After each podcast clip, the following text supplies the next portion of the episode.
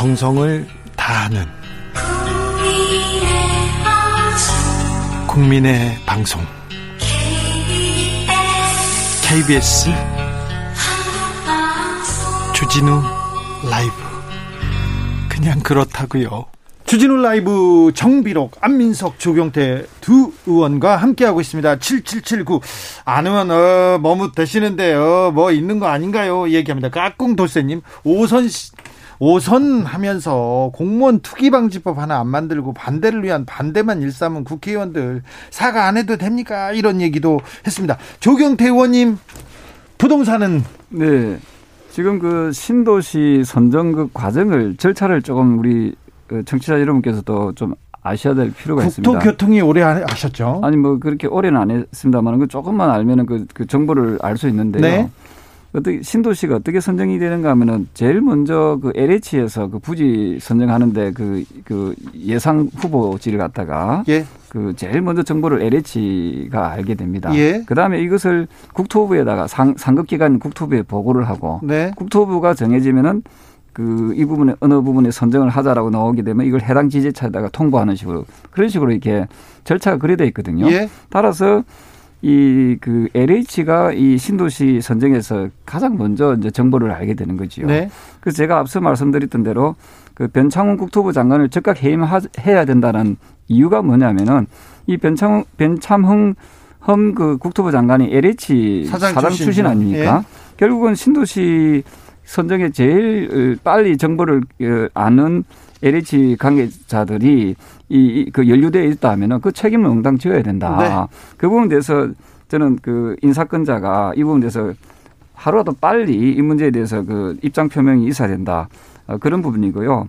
그리고 나아가서 이런 문제가 이제 이제 추후도 다시 재발하지 않기 위해서는 여야 어, 어, 어, 국회가 그 반드시 국정조사를 통해서 저는 국민들의 그 알 권리를 저는 충족시켜줘야 된다 이런 생각입니다. 아민석 의원님. 그 LH 사태의 본질은요.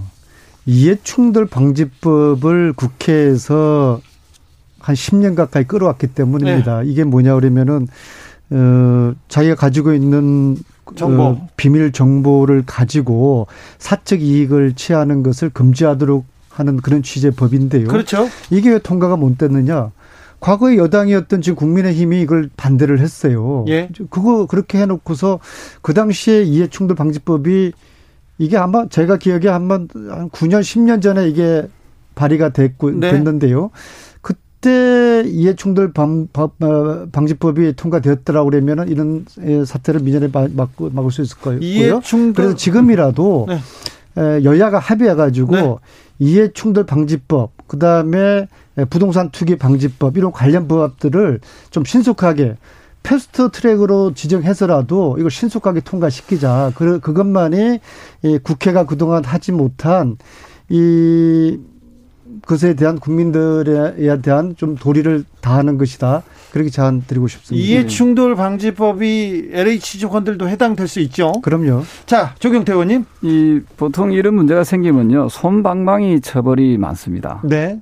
근데 그러다 보니까 이런 문제가 계속해서 반복적으로 어, 터져 나오는 거 아니겠습니까? 네, 역대 정권에서 계속 있었습니다. 자꾸 역대 정권이라고 이제 이게 핑계를 대면 아니, 핑계가 아니라 예. 부동산 투기는 계속 있었지 그렇습니다. 그런데 이제 부동산만은 자신이 있다라고 대통령이 자신이 직접 이야기를 한 말, 말을 한 이야기 아닙니까? 저는 그래서 이번 이 문제만큼은 손방망이 처벌은 절대 안 된다. 아, 이번만큼은 저는 철퇴를 가야 된다. 철퇴를. 철퇴를 가야 예, 철퇴를 가야 되고 그리고 진정으로 이 의지가 있다라고 하면은 이번에 그 예상된 부지 있지 않습니까? 광명시형 신도시 이 사업은 전면 어, 철회하는 것이 맞다 이렇게 보고 있습니다. 자, LH 문제도 있고요. 부산에서는 LCT 문제도 있습니다. 자, 부산 선거 판세는 어떻게 돼가고 있습니까? 부산 선거 어떻게 돼가고 있습니까, 조경태 의원님?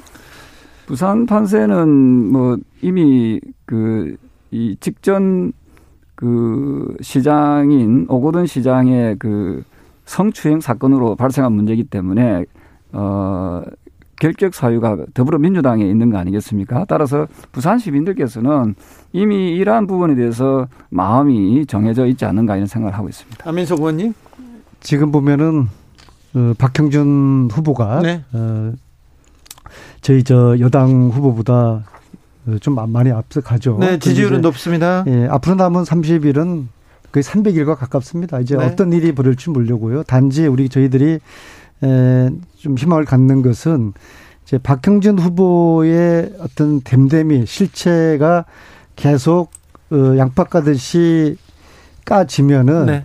박형준 후보는 점점 떨어질 것이고 김영춘 후보의 진면목이 드러나면은 김영춘 후보는 계속 올라갈 거라고 보는데요. 저는 어 박형준 후보를 볼 때 굉장히 그 권력력이 굉장히 강한 분. 근데 예. 이것이 잘 또 포장돼 있어요. 예. 그러면서도 주위에서 보면은 이 거짓말을 참말처럼 잘 해내는 이런 능력을 가진 사람들이 있어요. 네. 좀 그런 부류의 분, 저, 캐릭터가 아닐까 그렇게 보거든요. 네. 예, 그래서 과거에 무슨 어떤 가족 관계도 그렇고요. 어, 등등 박형준 후보의 어떤 어, 실체들이 드러나는 그런 앞으로 선거 과정의 어, 일들이 예, 하나하나 밝혀지게 되면은 저희 후보가 역전할 수 있는 그러한 반전의 계기를 만들 수 있을 거라 봅니다. 4대강 사업에 반대했던 환경단체에 대한 그 사찰 정보를 담은 국정원. 그 아니, 그게 보세요. 그게 제가 거짓말을 참말처럼 잘한 능력을 소유했다고 제가 그렇게 보고 있는데 그 사찰 문건을 보면은 어, 홍보 기획, 기획관 기획관 으로 이렇게 나와 실도 아니에요. 네? 홍보 기획관인데 이건 박형준 후보가 당시에 홍보 기획관이었단 말입니다. 네. 또 다른 유령이 있었습니까? 그런데 이것을 보지도 못하고 알지도 못했다고 이야기하는 그것이 얼굴색 하나 변하지 않고 정말 진실처럼 이야기를 해요. 야, 정말 대단한 능력의 소유자구나. 네. 저는 그렇게 보고 있습니다. 정영태 의원님? 네, 지금 그 선거가 이제 바로 지금 그, 그, 법, 그 법정 선거가 시작될 그 직전에 있습니다. 예, 지금 그 한 달도 안 남았습니다. 각, 예, 후보들이 이제 정해진 상황이고 그러면은 후보에 대해서 뭐 상호 비방하거나 네. 비하하는 발언은 가능하면 좀 상가하는 게 좀 좋다라고 보고 있고요. 네. 다만 이제 그러한 지금 말씀 주신 내용에 대해서 그 검증하는 과정은 바로 고스란히 그 시민들의 몫이라고 보고 있거든요. 시민들께서 이제 이 부분을 잘 판단할 거라고 보고 있습니다만은 어, 그럼에도 불구하고 이번 재보궐선거는 선거를 안 해도 되는 선거를 전직 그, 그 시장의 성추행 사건으로 네. 발생한 문제이기 때문에 네. 부산 시민들 특히 지역 민심으로 봤을 때는 네. 결국은 그 이번에는 그, 그 결격 사유가 있는 기책 사유가 있는 정당에는 투표하기가 좀 곤란하다 그런 입장들이 좀 다수 입장이 아닌가. 조경태 의원님한테 재보궐선거 물어보는 기책 사유가 어디 있느냐 꼭 이렇게 집어주십니다. 뭐 그건 다 아는 사실 뭐 알려진 이야기고요. 제가 좀 두 가지를 좀 말씀드리고 싶은데요.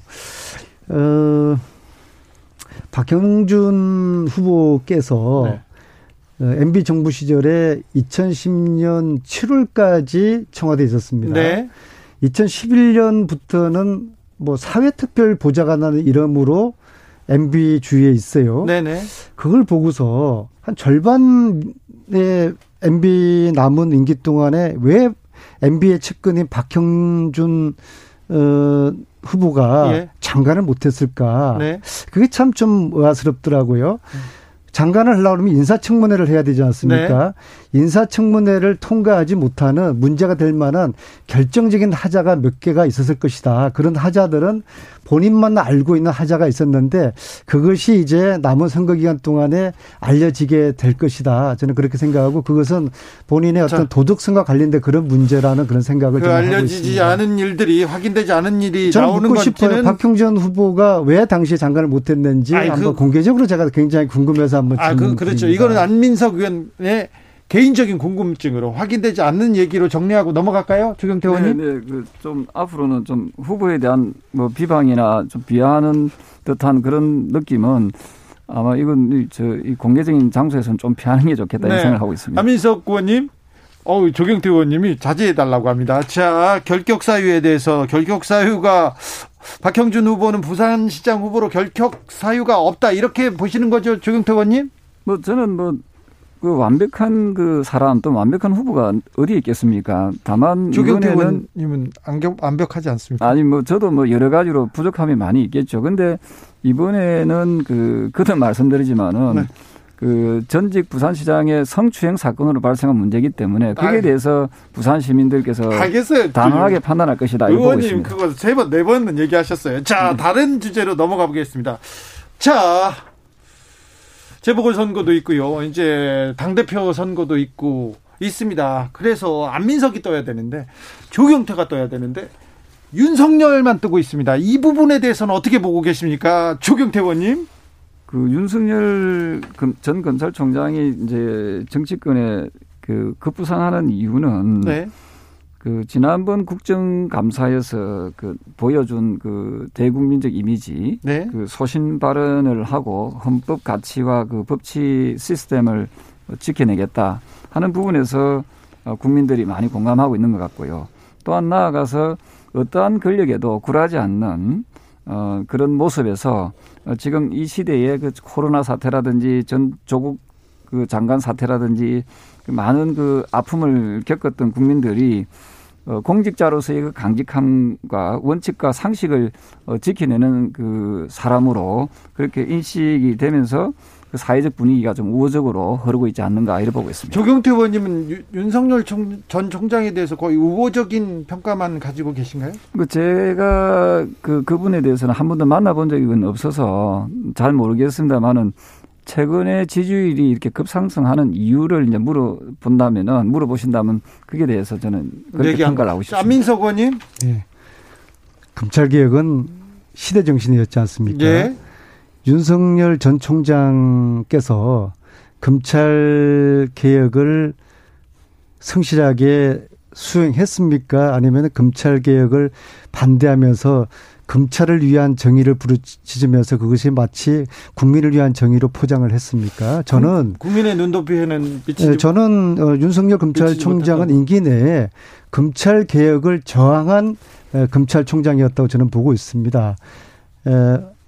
뭐 과거에 대한 판단은 어떻게 하든지 간에 이미 대선 행보는 시작하지 않았습니까? 네. 두 가지의 이제 변수가 있다고 봅니다. 윤석열 전 총장이 성공할지 말지는 첫째는 어 과연 국가 미래 비전을 가지고 있는가? 즉, 한 국가의 대통령이라는 것은 국민을 책임지고 나라를 책임지는 국가 지도자인데 국가 지도자로서 가져야 될 역사적인 안목과 어떤 지금 현재 우리나라 가장 당면하고 있는 불평등의 문제를 해결할 수 있는 그런 대안들을 가지고 있는가 이런 비전이 준비가 돼 있는가 이게 첫 번째 관건일 것 같고요.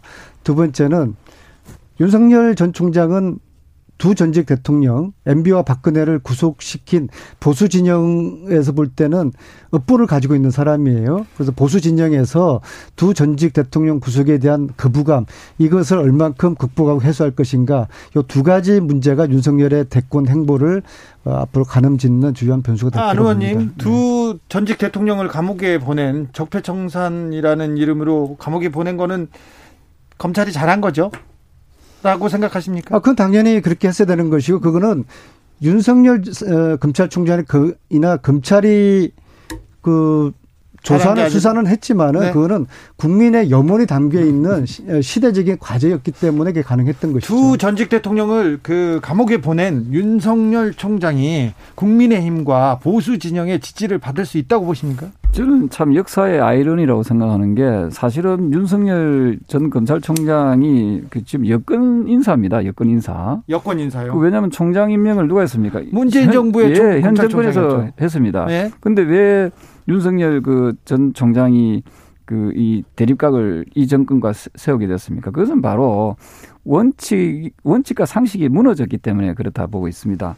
그 MB나 그 박근혜 전 대통령에 대해서 수사할 때는 그 지금 더불어민주당 지금 여권에서는 얼마나 많은 박수를 쳤겠습니까? 예. 근데 지금 현재 문재인 정권의 그 비리라든지 잘못된 점, 권력형 여러 가지 그 비위 이런 부분에 수사한다 하니까 또 거기에 대해서 거의 뭐 그 상당히 그 나쁜 쪽으로 그좀그 도려내려고 그래 하지 않았습니까? 그게 말 그, 그것이 바로 전형적인 내노남불의 그 모습이다 이렇게 보고 있습니다. 그래서 저는 윤석열 그 현상이 발생한 게 하게 된 어찌 보면 1등 그 공신은 바로 어, 아주 그 역설적인 표현입니다만 문재인 정권 자신이다. 저는 그래 보고 있는 거죠. 문재인 정부는 원칙과 상식을 어겼고 윤석열 총장은 지켰습니까?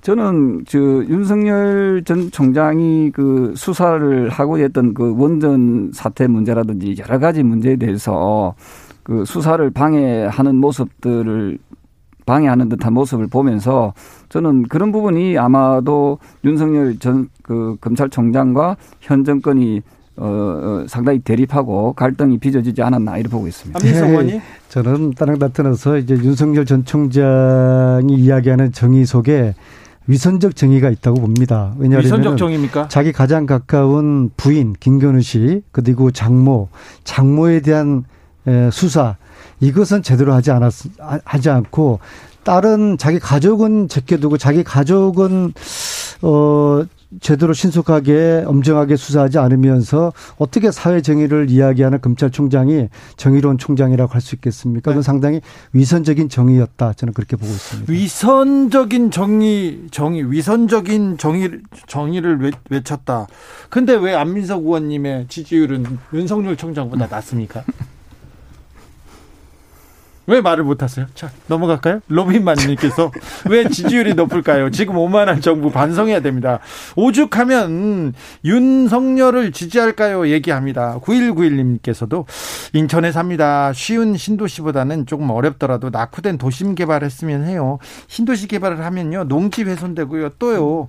돈이 있는 사람들만 배를 불리거든요. 이렇게 얘기합니다. 저 조경태 100% 공감하는 그런 그, 그 글을 남겨주셔서 정말 감사드립니다. 알겠습니다. 예. 네. 안민석 의원님 지지율에 대해서 안민석 의원의 지지율에 대해서 좀 반성해야 될 것 같습니다. 그냥 하루하루 열심히 살고 있습니다. 네. 청비록 마무리하겠습니다. 안민석, 조경태 두 의원님 감사합니다. 네, 감사합니다. 네, 감사합니다. 정치 피로, 사건 사고로 인한 피로, 고달픈 일상에서 오는 피로. 오늘 시사하셨습니까? 경험해 보세요. 들은 날과 안 들은 날의 차이. 여러분의 피로를 날려줄 저녁 한 끼 시사. 추진우 라이브.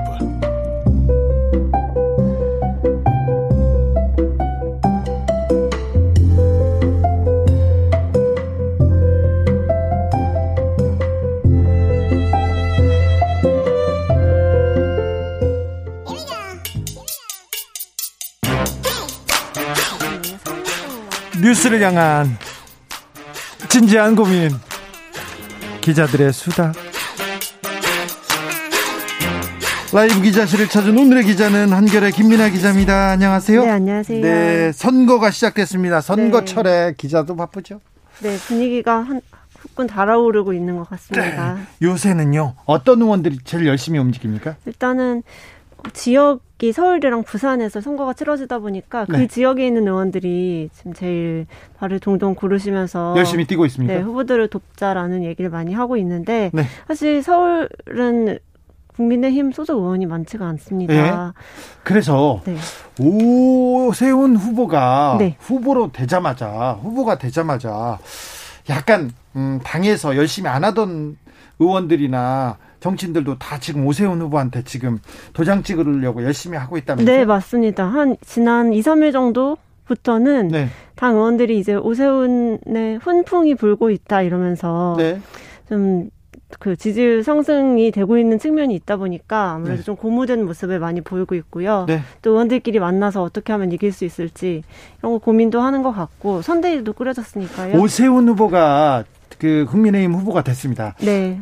어, 김종인 비대위원장의 표정은 어떻습니까? 지금까지는 우리 후보 최고다 약간 이 뉘앙스로 가고 있고 사실 네. 지금 오세훈 후보가 안철수 후보를 또 한 번 더 이겨야 예. 야권 단일 후보가 될 수 있기 때문에 그 전까지는 오세훈 후보를 팍팍 밀어주고 있는 모습입니다. 그런 게 보이죠? 네. 국민의힘이 조금 약간 들썩들썩 거립니다. 네, 아, 네, 네. 저도 되게 간만에 좀 다들 고무되고 흥분된 모습을 보는 것 같습니다. 어떤 게 좀 달라졌어요? 일단 이길 수 있다라는 그 기대감이 좀 큰 것 같은데요. 아, 이번 선거는 이긴다? 네, 네. 지금 최근에 뭐 여, 여권에서 여러 가지 의혹 제기 같은 것도 많이 나오고 있는 측면이 있어서 네. 그런 바람들이 좀 본인들한테 유리하다고 보고 있는 것 같아요. 자, 야권의 단일화 협상은 어떻게 돼가고 있어요? 아, 오늘도 그 협상 팀이 만나서 뭐 결정을 한 게 있는데요. 19일에 단일 후보를 발표하겠다 이렇게 결정을 했고 예. 그 단일 후보 발표 전날, 전전날 그러니까 이틀 동안 여론 조사를 하겠다 이렇게 정했고요. TV 토론은 아직 횟수를 정하지는 못했습니다. 네. 근데 이제 남은 날짜가 정말 며칠 안 남았기 때문에 한 번 정도 하지 않을까 조심스럽게 예측을 해보고요. 예. 내일 결정한다고 합니다. 어. 단일화 이 삽바 싸움에서 굉장히 큰 거칠게 충돌하는데 지금 그런 모습을 보이진 않고 있더라고요. 후보들은 앞에서는 굉장히 페어플레이 정신을 강조를 하면서 훈훈한 분위기를 연출하고 있는 반면에 이제 그 실무 협상단에서는 여론조사 문구나 뭐 당의 이름을 넣느냐 안 넣느냐 뭐 횟수 이런 것 가지고 좀 치열하게 공방을 벌이고는 있습니다. 네. 음. 윤석열 전 검찰총장의 부상에 대해서 네. 국민의당과 국민의힘 쪽에서는 어떻게 보고 있어요? 근데 오늘 국민의당에서 되게 어, 굉장히 반기는 멘트가 많이 나왔었고요. 네. 어, 왜냐면 이제 제3지대라는 그 포지션에서 윤석열 총장, 윤석열 전 총장이 등장했다는 거는 만약에 본인 편이 되면 굉장히 천군만마를 얻는다고 생각하는 것 같아요. 네, 만약에 그, 자기 편이 된다면. 네네, 된다면요. 그리고 그런 이제 그 기대감을 호소를 하면서 행복하게 회로를 돌리고 있는 것 같았습니다. 국민의힘에서는 좀 복잡하죠. 국민의힘에서는 사실 그 박근혜 전 대통령의 탄핵 문제를 걸고 넘어지는 분들이 많았는데 네. 오늘 재밌었던 게 김재원 전 의원 페이스북 글이 그렇죠. 재미있게 읽었습니다. 저도 뭐라고 썼죠? 어, 이, 길 수만 있다면 윤석열이 괴물 괴물이면 어떻고 악마면 어떤가 굉장히 날선 어딩을 쓰시면서 차라리 윤석열이라도 안고 가서 이 정권을 끝내야 한다. 그 주장을 하면서 이 김재원 전 네. 의원은 청와대에서 정무수석도 했지만 아주 오래 전부터 박근혜 전 대통령의 집안 일을 봐주던 변호사이기도 음, 했어요. 네네네네. 제가 서초동에 음, 신동욱 씨 있지 않습니까? 네네. 그 박근혜 전 대통령의 동생, 여동생의 남편 네, 신동욱 그렇죠. 씨 재판이 있었어요. 네. 재판이 있어서 이렇게 가지 않습니까?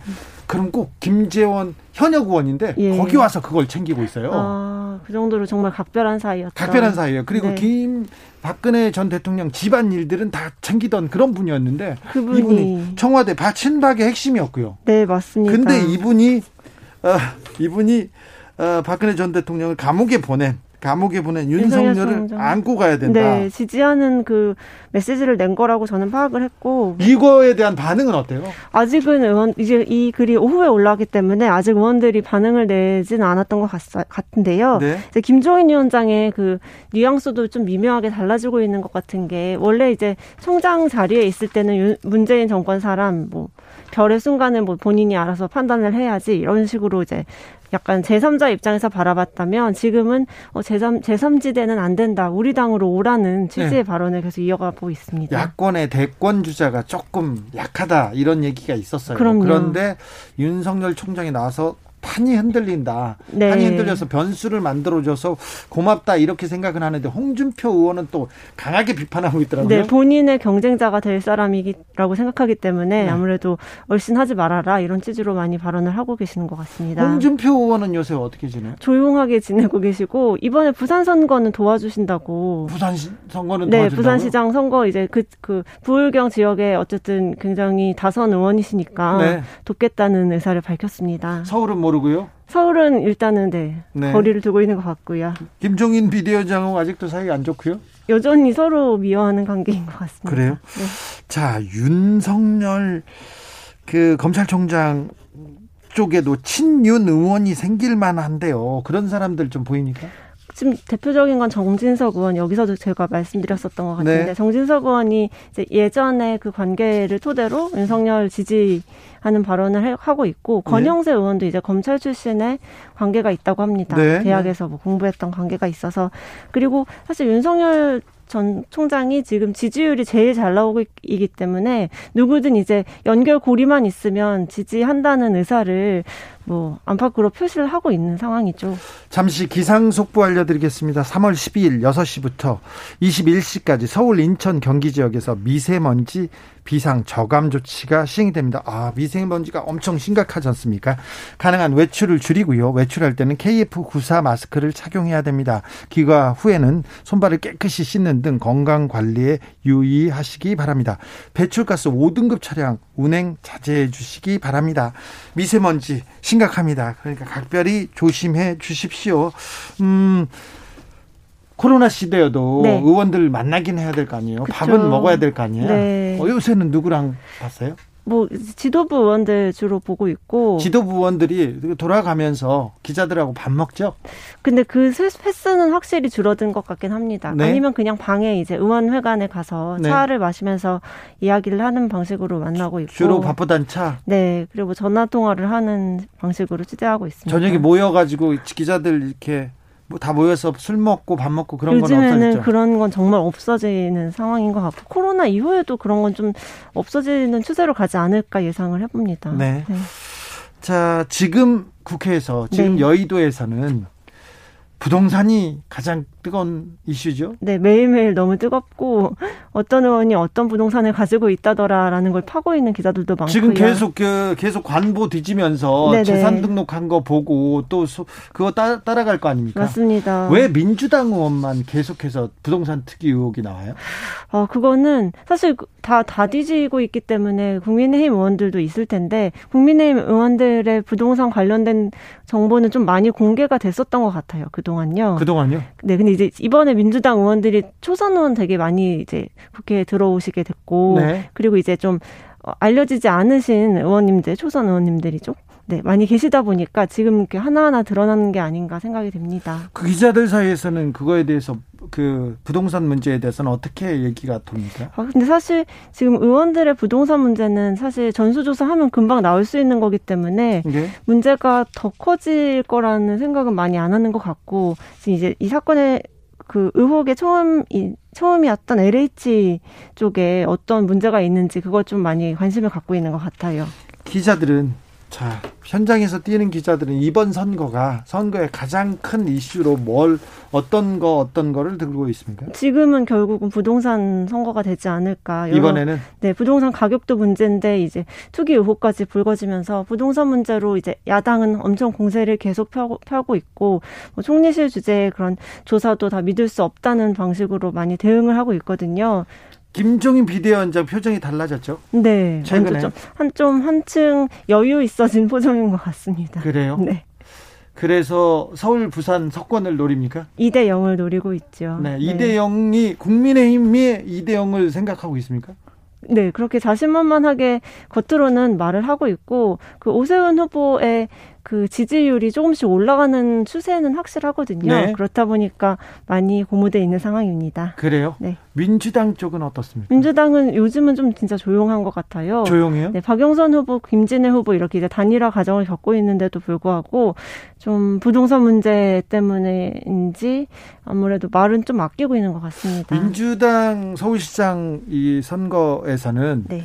박영선 후보만 보이고 다른 민주당 의원들이나 다른 사람 들이 잘 보이지 않습니다. 아, 근데 또 많이 도, 돕는 사람들은 이, 이름은 많이 올라가 있는 걸로 알고 있는데 네. 좀 아직 한 3주 정도 남았으니까요. 앞으로 선거 운동하는 기간에 좀 보시면은 아무래도 당 지지세도 만만치 않고 조직도 있기 때문에 네, 재미가 있을 것 같습니다. 아직 그 기자들이 누구한테 그 배팅을 하거나 누구한테 걸거나 그렇게 어 재미삼아 내기를 걸진 않죠? 아직은 아닌데 이제 야당 단일화는 누가 될 것인가로는 많이 얘기를 하고 있습니다. 야당 단일화는 누가 누구 이름이 많이 나옵니까? 제가 정말 한 지난주까지만 해도 안철수 후보가 되지 않을까 이 얘기를 더 많이 들었었는데 이번 주 들어서는 오세훈 후보 얘기하는 기자들도 많더라고요. 국민의힘에서 그런 얘기 많이 한다면서요? 네, 그런 것 같습니다. 지금까지 기자들의 수다 한결의 김민아 기자였습니다. 교통정보센터 다녀올까요? 김한나 씨.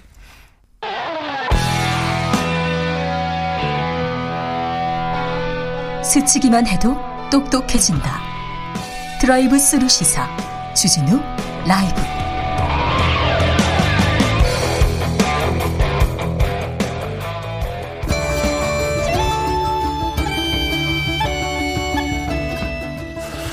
꼭 10년 전이었습니다. 2011년 3월 11일 오후였어요. 일본에서 대지진이 일어났고요. 지진이 해일을 몰고 옵니다. 그 결과 후쿠시마 제1원전 붕괴, 후쿠시마 원자력 발전소가 폭발한 사상 초유의 재난이 발생합니다. 엄청난 방사능 물질 누출이 있었고요. 그 누출은 10년이 지난 오늘까지도 아, 계속되고 있습니다. 자, 원전 우리는 어떻게 생각해야 될까요? 후쿠시마 원전 사고 10년을 돌아보면서 앞으로 우리가 풀어야 할 숙제 들여다보겠습니다. 후쿠시마 원전 사고 10주년 특별대담 기억하라 후쿠시마. 함께 해 주실 두 분 모셨습니다. 호사카 유지 세종대 교수님 안녕하세요. 네, 안녕하십니까. 장마리 그린피스 기후에너지 캠페이너 어서 오세요. 네, 안녕하세요. 네, 반갑습니다. 자, 2011년 3월 11일 후쿠시마 원전 사고가 있었습니다. 그 사고 어떻게 접하셨어요, 호사카 예, 교수님? 저는 그 연구실에 있었고요. 네. 오후 2시 40분 정도였던 네. 것으로 기억나는데 먼저 후쿠시마 원전 사고라기보다 그 쓰나미죠. 이른바 네. 대지진하고 네. 쓰나미. 그것으로 먼저 그 연구원이 그것으로 뉴스로 알아가지고 일본이 망가진다라고 하면서 제가 놀라서 네. 어그 어, 유튜브 채널을 좀 가동시켰습니다. TV 켰더니 동일본 대지진 그리고 파도가 막 밀려와서 예예예 예, 예. 바로 그리고 즉각 그 아직 살아 계셨던 어머니에게 전화를 했습니다. 예. 근데 어머니는 그 후쿠시마 쪽에서 300km 정도 떨어진 그 사이타마에 살고 계셨는데 네. 도쿄 바로 위에. 예. 네, 그 외출 중이었어요. 예. 네, 그 어, 거기에 그 산도인 빌딩이 있습니다. 산도인 빌딩이요? 네, 네 사이타마의 산도인 빌딩이 위쪽에서 부딪히고 있다. 어, 어, 어 빌딩이요? 예. 300m나 떨어져 있는데 지진이 거기까지 온 네. 거죠. 그러니까 상당히 저도 놀랐습니다. 네. 당시. 아, 장마리 캠페이너는 어떻게 보셨어요 그 사건?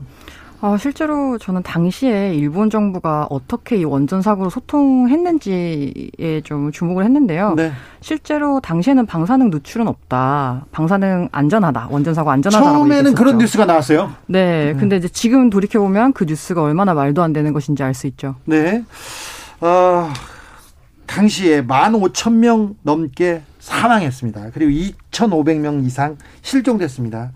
100만 채 이상의 손실을 입었고요. 그다음에 음, 후쿠시마 제1원전은 수소 폭발을 일으켰습니다. 방사능 누출이 계속됐고요. 오늘 뉴스를 봤는데 당시 실종된 아내를 찾아서 10년째 바다를 뒤지는 미야기 현의 한 아저씨 기사를 보고 가슴이 너무 아팠습니다. 음, 피해 규모를 어느 정도라고 어느 정도 피해가 있었다고 봐야 됩니까, 교수님? 예, 그, 어, 그러니까 일단 사망자는 1만5천 명, 예? 어, 그렇게 하는데요. 네. 어, 그것보다 더 심각한 것은 그 일본의 에, 그런 그 재난에 대한 그 매뉴얼이 굉장히 많이 만들어져 있었거든요. 예? 네, 그것이 작동하지 않는다.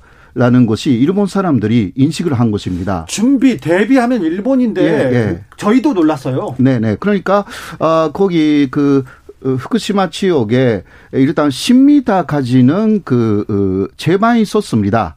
어, 그러니까 그런데 쓰나미가 15m 곳이 온 거죠. 예. 어, 그, 그때까지 그 지역에는 그 5미터 정도밖에 쓰나미가 오지 않았다고 합니다. 예. 그러니까 10미터 정도의 제반이 있으면 충분히 막을 수가 있다라고 생각하고 있었는데 산상으로 조울한 그러한 쓰나미가 온 거죠. 그리고 더 많은 사람들이 그 피난처에서 죽었습니다. 예. 그러니까 피난처에 움직였던 거죠. 많은 예. 사람들이. 그러나 피난처는 어, 편지에 있었기 때문에 에, 그러, 그런데 다 피난한 사람들은 오히려 한꺼번에 500명, 700명 한꺼번에 적었고요.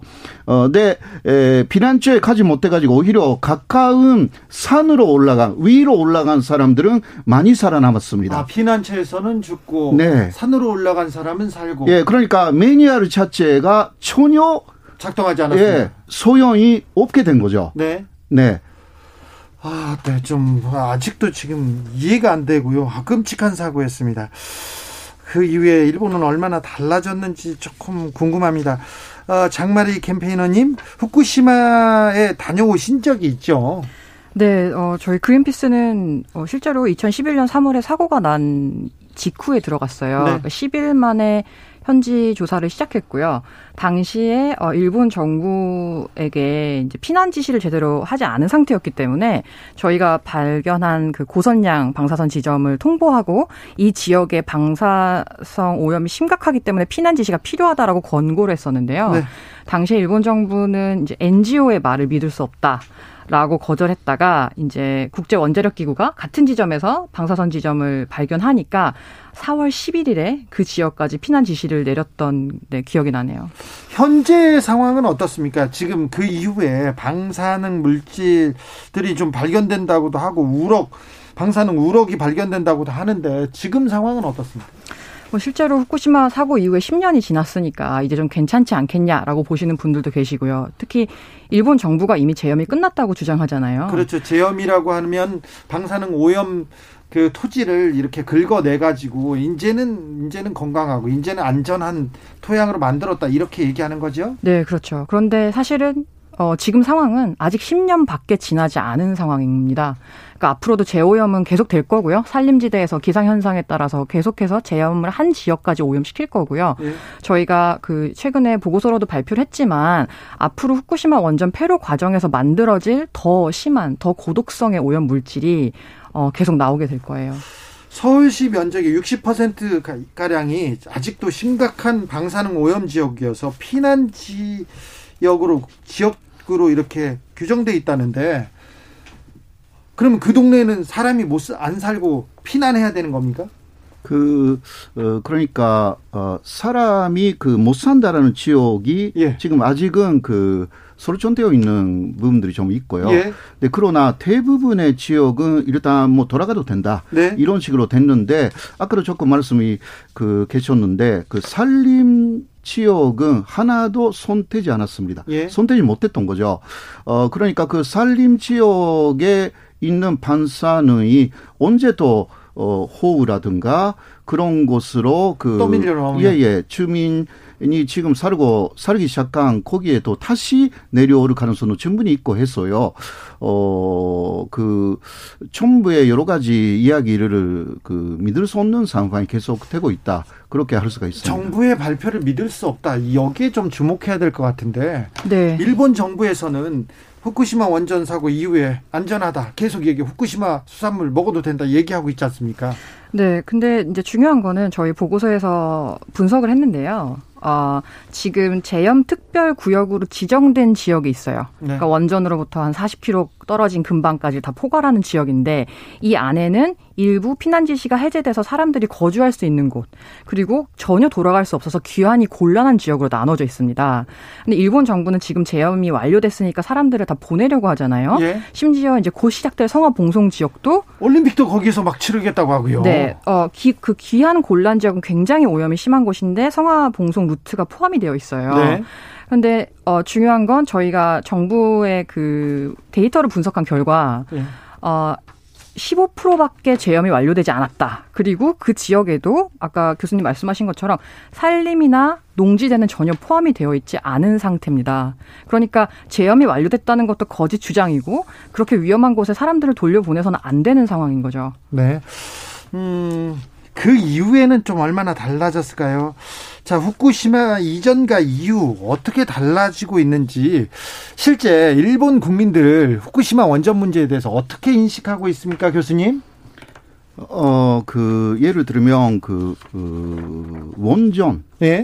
원전은 어, 이제 제로로 해야 된다. 네. 이러한 인식은 굉장히 그 확산됐습니다. 아, 그래요? 예, 그거는, 어, 그러니까 어, 민주당 탄식 그 사고를 일어, 그, 일, 그 일어났을 때 정권이 민주당 정권이었는데요. 네. 민주당 정권 자체가 원전 제로를 예. 이야기를 했습니다. 예. 그런 아베 정권이 돼가지고 그것이 다시 에, 그 원전 재가동이라든가 이런 곳을 허용했지 않습니까? 예. 그러나 국민들은 거의 70% 이상이 에, 원전은 없애야 한다라는 네. 그 인식을 갖고 있어가지고 예. 그 부분이 인식적으로는 상당히 많은 변화가 있었다.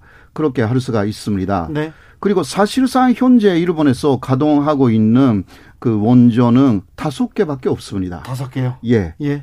생각보다는 그 뭐라 그럴까 많지 않다라고 네. 할 수가 있습니다. 네, 전에는 54개 있었습니다. 후쿠시마 이전에는 54개 네, 있었어요. 54개. 그러면 일본은 원전을 계속 줄이는 그 정책을 추진하고 있는 거네요. 그 어, 그러나 일단 아베 정권은 막 스가도 마찬가지지만 네. 어, 재가동하고 다시 새롭게 만들고 그런 것을 이야기를 했어요. 예. 그런데 에, 그 하려고 해도 그 주민들이 굉장히 반대하는 데가 많아가지고 못하는 거죠 사실상. 아하, 네. 예. 후쿠시마 사고 뒤에 일본은 재생에너지 강국이 되었다는 이런 보도가 계속 나오고 있는데 네. 이건 사실인가요?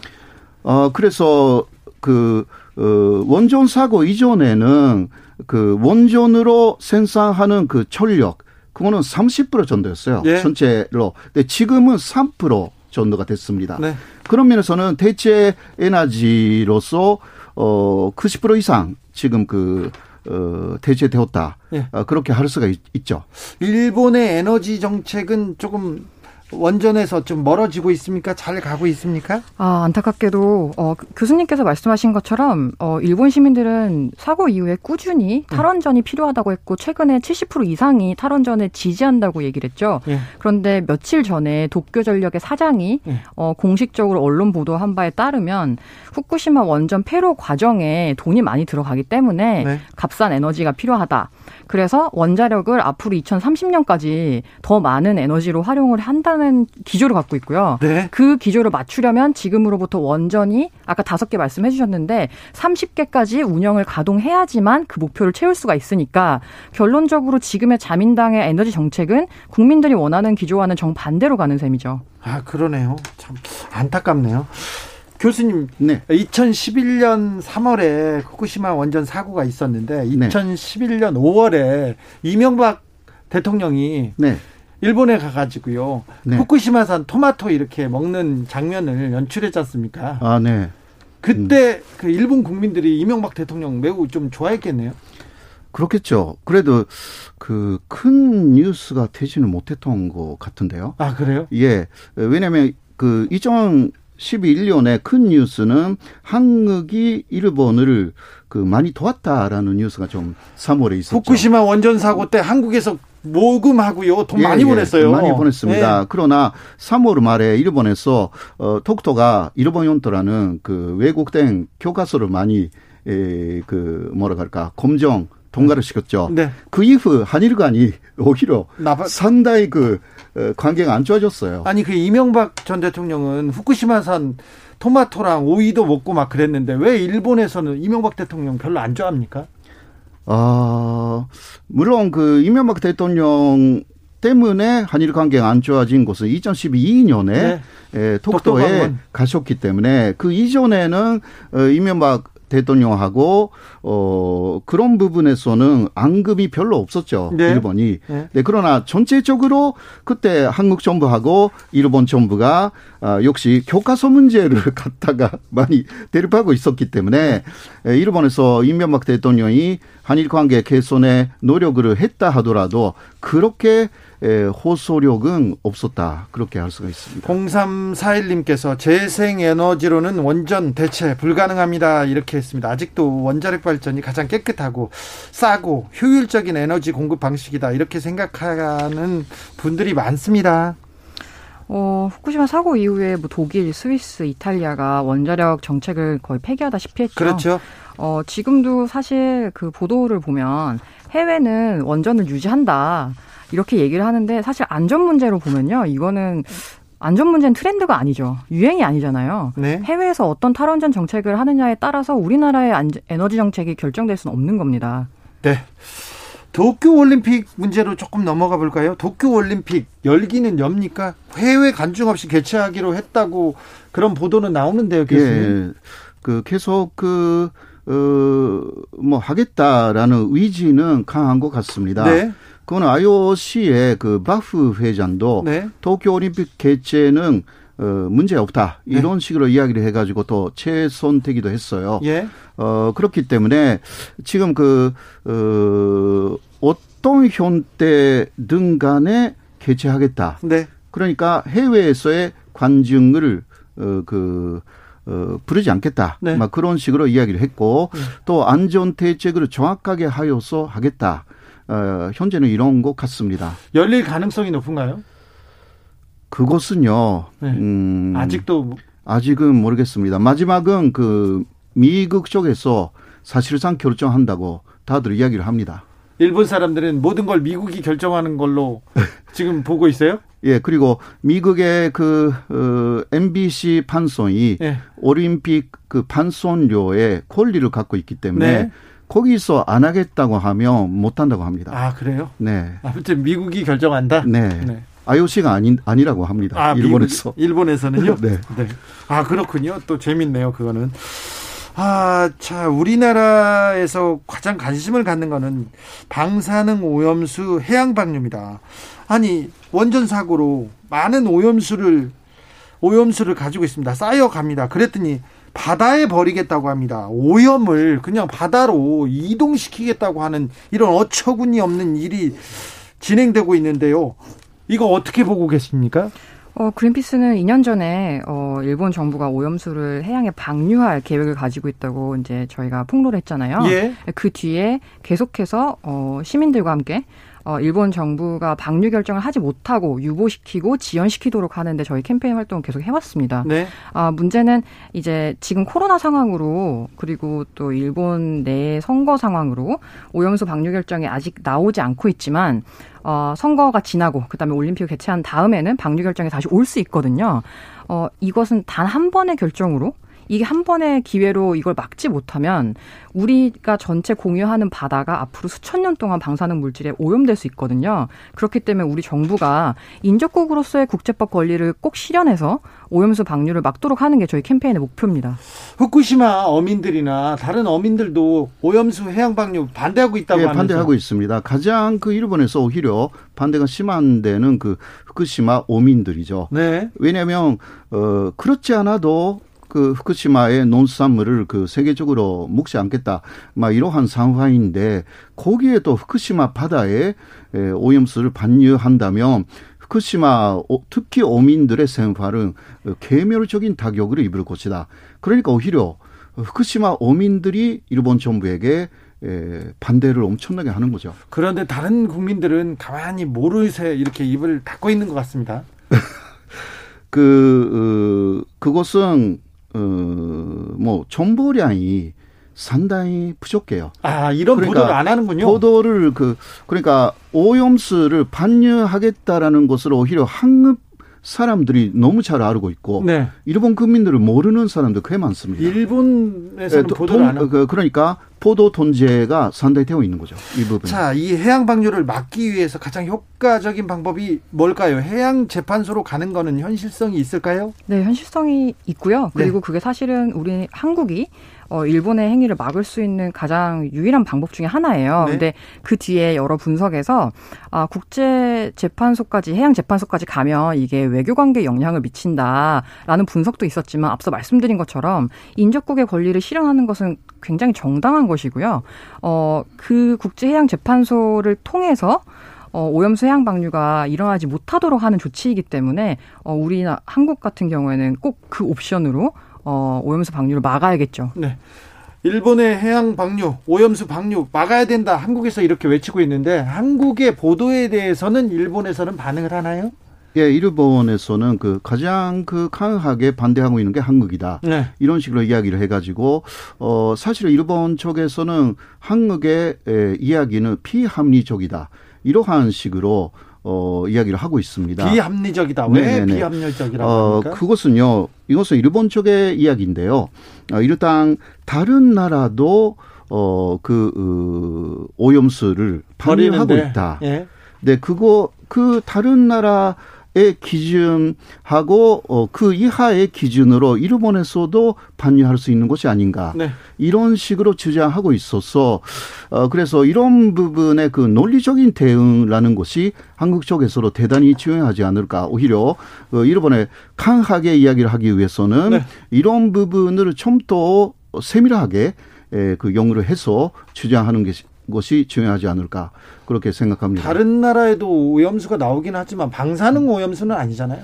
아, 그러니까 반사능 오염수를 모두 희석시켜서 내보내는 것입니다. 네. 보통 그 어, 모든 원전에서는 어, 그런 식으로 오염수는 나오는 곳이기 때문에 네.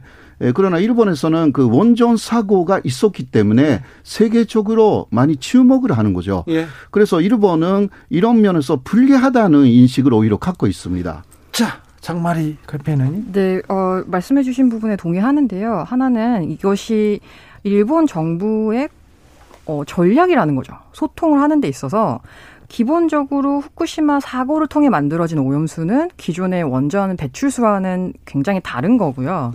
그런데 일본 정부가 그것과 같으니까 방류해도 된다라는 정당화의 논리를 만드는 거죠. 근데 실제로 모든 원전을 운영하면서 방사능 물질을 그렇게 내보내게 되어 있어요.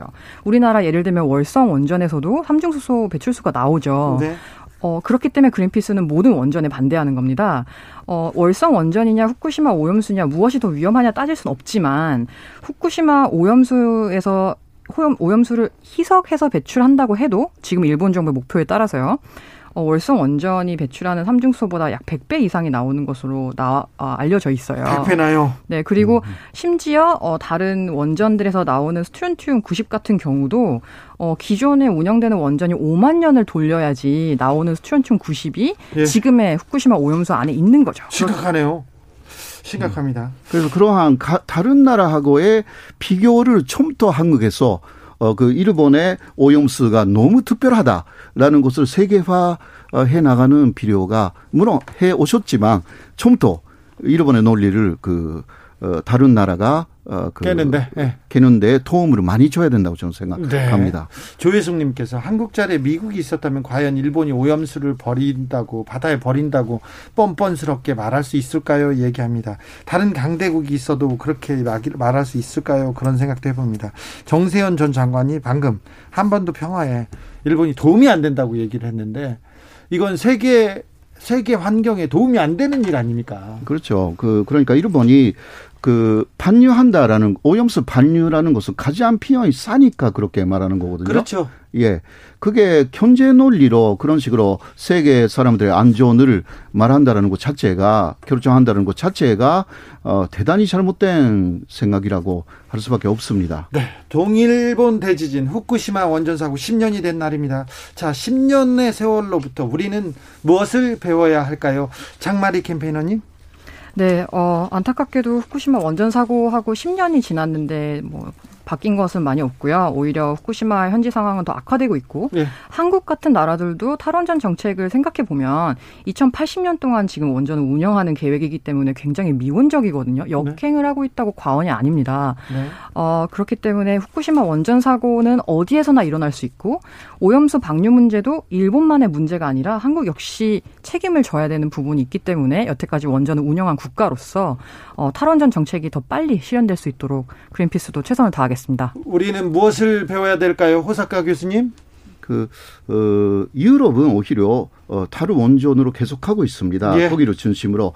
그런데 일본이나 또 옆에 있는 우리 한국도 어, 완전 다른 원전이라는 방향이 있다 하더라도 조금 다른 방향도 많이 나와 있어가지고 네. 이거는 반성해야 되는 거 아닌가 그렇게 생각합니다. 네. 그리고 이게 동북아는 좀 좀 평화가 좀 그 약간 약하지 않습니까? 네. 중국도 있고 북한도 있고 만약에 만약에 만에 하나 군사독 충돌이 있어가지고 원전 쪽에다 사고가 나면 그 피해는 어떻게 할지 참 그게 걱정이 되기도 합니다. 후쿠시마 원전 사고 10주년 특별대담 장마리 그린피스 캠페이너 그리고 호사카 유지 교수님 감사합니다. 감사합니다. 감사합니다. 밥 딜런의 Shelter from the Storm 들으면서 주진우 라이브 여기서 마무리하겠습니다. 저는 내일 오후 5시 5분에 돌아옵니다. 지금까지 주진우였습니다.